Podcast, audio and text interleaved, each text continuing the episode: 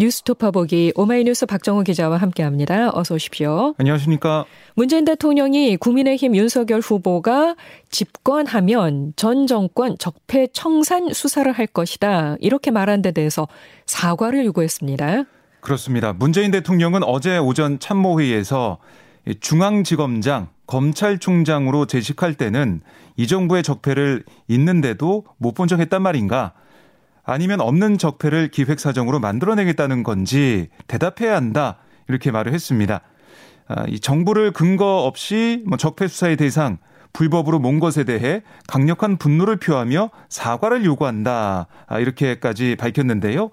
윤 후보가 문재인 정부에서 검찰총장으로 재직했으면서 당시에는 뭐라고 아, 이제 와서 적폐청산 수사 발언을 하냐 모순이다 아, 이런 지적입니다. 그러니까 윤 후보가 검찰총장으로 있을 때 적폐를 봤으면서도 모른 채 했다면 직무유기고 없는 적폐를 야당 후보가 돼서 얘기한다면 기획사정이다 뭐 이런 주장인데요. 네. 대통령이 야당의 대선 후보를 겨냥해서 이례적으로 비판을 쏟아낸 걸로 아, 이후 대선 전국에서 파장이 주목되는 상황입니다. 또 문 대통령은 정치권이 선거 국면에서 분열과 갈등을 부추긴다 이렇게 또 비판을 했죠. 네, 이거는 이 다른 시점에 있었던 발언인데요. 예. 문 대통령이 임기 종료를 3개월 앞두고 세계 7대 통신사 합동으로 진행한 서면 인터뷰에서 이런 질문 받았습니다. 그러니까 취임사에서 강조한 국민 통합이 재임 기간 얼마나 실현됐다고 생각하는가? 아, 이런 질문에 과거 노무현 전 대통령의 재임 중 탄핵 후폭풍과 퇴임 후에 비극적인 일을 겪고서도 우리 정치 문화는 근본적으로 달라지지 않았다. 이렇게 답을 했어요. 이 발언은 뭐 윤석열 후보의 이 적폐청산 수사 관련 발언을 하기 이전에 나온 겁니다. 네, 그럼에도 문 대통령이 여기 또 이례적으로 노 전 대통령 서거를 직접 거론했던 점에서 이번 메시지는 윤 후보를 포함해 정치권을 향한 작심 발언으로 봐야 한다. 이런 분석도 있는데요. 특히 문 대통령은 이런 상황은 누구에게도 이롭지 않고 사회 전체적으로 바람직하지 않다. 대통령을 포함한 정치권이 앞장서서 갈등을 치유하고 국민을 통합시켜 나가야 할 의무가 있다라고 강조를 했습니다.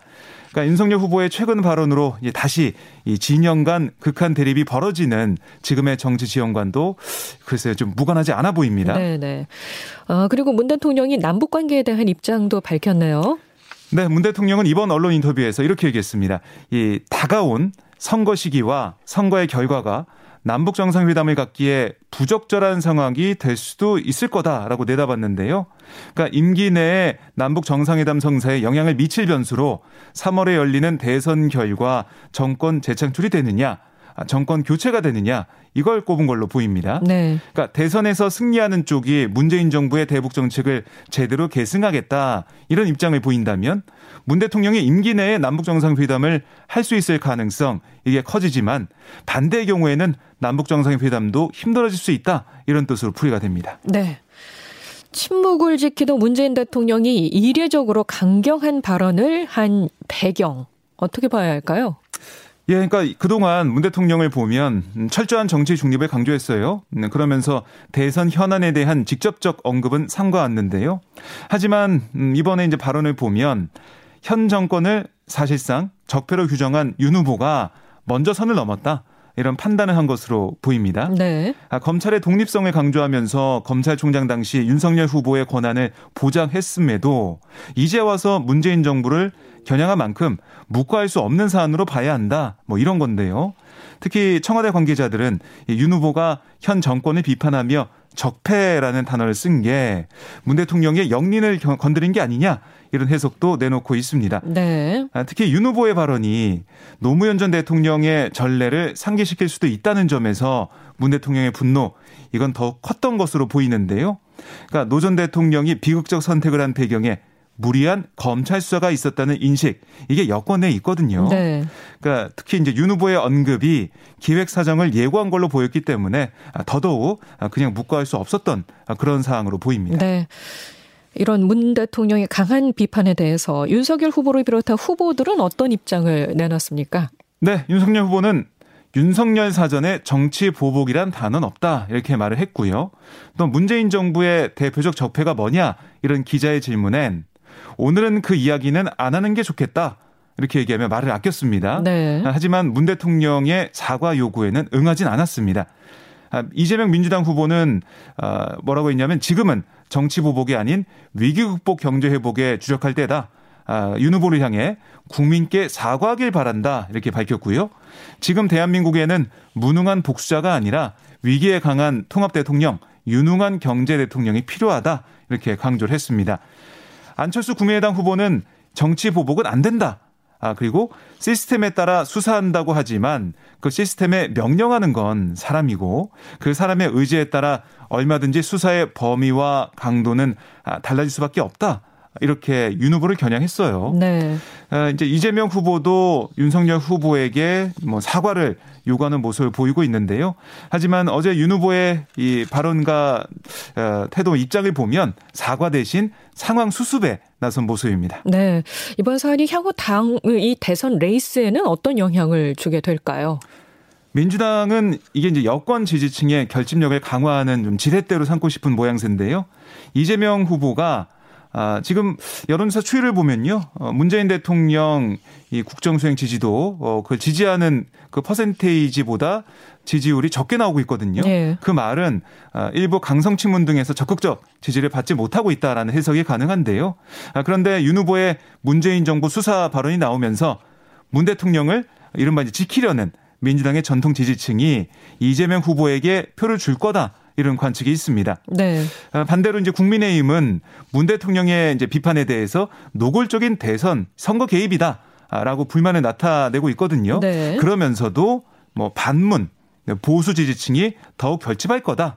아, 왜냐하면 정권 교체 이 여론이 과반이잖아요. 네. 어, 그래서 그런 여론이 윤석열 후보한테 결집할 거다 이런 기대도 하고 있는데요. 음. 아, 다만 야권 일각에서는 윤 후보의 이 적폐청산 발언 이게 중도층의 거부감을 불러와서 윤 후보의 외연 확장에 악영향을 줄 수 있다. 이런 우려도 나오고 있습니다. 네. 자, 대선 후보 움직임 살펴봅니다. 이재명 후보가 한국노총과 노동정책 협약식을 열었습니다. 네, 소년공으로 공장에서 일했던 이재명 후보 어, 노동 문제와 관련해서 이렇게 얘기했습니다. 제가 노동자 출신이고 또 노동 존중 사회를 주장하다 보니까 일부에서 반기업이다 이런 얘기를 하는 사람들이 있다. 아, 나는 친노동이 예, 친경제고 친기업에 생각한다. 아, 노동자가 살아야 기업이 살고 기업이 살아야 경제가 산다라고 강조를 했고요. 중간은 없는 양극단의 시대가 문제다. 얼마든지 흑백 말고 회색도 있고 빨간색도 있고 파란색도 있는 거다. 양자택일만 있는 게 아니라 제3의 선택이 얼마든지 있다. 제가 만들고 싶은 세상은 통합의 세상이다. 이렇게 밝혔습니다. 네. 그러니까 한국노총을 포함한 노동계의 지지를 호소하는 동시에 반기업 정책과는 거리두기를 하고 있다. 뭐 이런 점도 강조한 것으로 풀이가 됩니다. 네. 그리고 윤석열 후보는 세금으로 국민을 편가르지 편가르게 하지 않겠다 이렇게 말을 했습니다. 네, 윤 후보는 이 납세 의무는 헌법에 규정된 국민의 4대 의무 가운데 하나다. 조세 부담은 능력에 따라 공평하게 분배돼야 한다. 이렇게 설명을 했고요. 이어서 제가 정치 선언에서 세금을 내는 분들이 분노하지 않는 나라를 만들겠다. 이렇게 말씀을 드렸다. 정부가 세금을 거둘 때는 신중해야 하고 세금을 잘 쓰는 게 정말 중요하다. 이렇게 강조를 했습니다. 네. 아, 또한 뭐 이 큰 정부냐, 작은 정부냐, 이게 중요한 게 아니고 세금을 받았으면 세금이 아깝지 않게 일하는 유능한 정부가 되는 게 중요하다. 이렇게 말을 했는데요. 이 발언의 맥락을 좀 보면 문재인 정부의 좀 과세 정책을 우회 비판한 것으로 풀이가 됩니다. 네. 어, 그리고 국민의힘 윤석열, 국민의당 안철수 후보의 단일화 논의는 후보 등록 마감 전에는 어려울 것 같죠? 네, 지금 상황은 그렇게 보입니다. 그러니까 지금 양쪽에 주장이 계속 엇갈리고 있는데요. 네. 윤석열 후보는 야권 단일화 배제하지 않았다고 했어요. 아, 그런데 안 후보와의 1대1 담판을 해법으로 제시했습니다. 어, 커피 한 잔.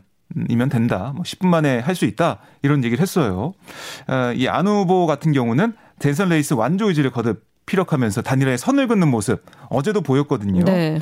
아, 특히 안 후보는 이 국민의힘 측의 자진 사퇴 압박에 대해선 그런 얘기는 한국 정치사상 들어본 일이 없다. 이렇게 불편한 신기를 드러내기도 했습니다. 아, 결국 이 사흘 앞으로 다가온 14일 후보 등록 마감 전 단일화 이거는 글쎄요 물 건너간 것이나 다름없어 보이고요. 아, 물론 뭐 후보 등록 이후에도 단일화에 문이 닫히는 건 아닙니다. 네. 그러니까 투표용지 인쇄일인 28일과 사전 투표일인 3월 4일, 5일 이때를 변곡점으로 양측의 기싸움 계속될 걸로 보이고요. 야권 단일화 어떻게 할 거냐, 또 어떤 조건이 물밑에서 오가느냐 이런 보도, 이런 관측은 계속 나올 것으로 보입니다. 네. 국민의당 안철수 후보는 자신은 양당 후보와 다르다고 거듭 주장하고 나섰습니다. 네, 안 후보는 기존의 기득권 양당 정치에 찌든 리더십으로는 위기 상황을 극복할 수 없다. 과학적 방역에 필요한 기본 지식을 갖고 보고서를 가려낼 수 있는 소양과 지식이 없는 대통령은 국민을 불행에 빠지게 만들 뿐이다. 라고 지적을 했습니다. 아, 이어 이제 방역 전문성을 가진 대통령만이 국민의 생명을 보호하고 국가의 경제 성장을 이뤄낼 수 있다. 이렇게도 아, 강조를 했는데요. 그러니까 이 의사 출신이기 때문에 안철수 후보가 이런 점들을 좀 아, 강조하는 모습이고요. 네. 아, 또한 포털 사이트 광고와 유세차 계약을 완료했다. 그러니까 해야 하는 건 다 했다. 라고 얘기를 하고 있어요. 이 말은 뭐냐면 선거 비용 부담 때문에 유세차 등을 마련하지 못할 거다. 아, 이런 국민의 주장을 반박하는 거고요. 음. 이 거대 양당의 구태 정치가 아닌 새로운 리더십을 선택해 달라. 아, 이렇게 호소하는 모습을 보이고 있습니다. 네. 정의당 심상정 후보는 과학기술 부총리제를 도입할 것을 공약을 했습니다. 네, 이게 과학기술 부총리제 이거는 거의 이제 모든 후보들이 다 이제 공약을 내놓고 있는 상황이에요. 네. 심 후보는 이 신설되는 과학기술 부총리에 대해서 국가 연구 개발에 대한 총, 총괄적 조정과 통제 기능도 수행하고 그리고 이제 인공지능, 양자 컴퓨터, 우주 개발 같은 미래 전략 분야에도 기여하게 될 거다 이렇게 강조를 했고요. 연구과제 중심제도 폐지와 연구비 70% 보장, 또 기초과학과 지역과학 기술을 혁신하겠다 이런 공약도 내놨습니다. 그러니까 연구를 위한 연구가 아니라 실제로 도움이 되는 그런 과학 기술을 만들어 보겠다 이런 의지로 읽힙니다. 네. 자, 그리고 오늘 밤에 우여곡절이 많았던 대선 후보 2차 TV 토론이 열리게 됩니다. 네, 이번 토론은 오후 8시부터 어, 이 10시 10분까지 130분 동안 진행이 되는데요. 주제 토론에는 어떤 내용이냐면 2030 청년 정책, 또 코로나 방역 평가 대책 이런 것들을 다룰 예정이고요. 주도권 토론은 지정된 주제 없이 자유 토론 방식으로 진행이 됩니다. 네. 또 이제 눈에 띄는 게 이번 토론에는 한국기자협회와 함께 4당 후보의 언론관을 점검하는 내용도 포함되는데요. 아, 지난 1차 토론 때는 쭉 보면 결정적 한방이나 실수가 없었어요. 그러니까 이른바 탐색전이 벌어졌는데 아, 이번에는 이 탐색전을 넘어서 어, 사자 토론에서 4명의 후보들이 어떤 좀 회심의 음. 그런 전략을 좀 들고 나올지 주목이 되는 상황입니다. 네.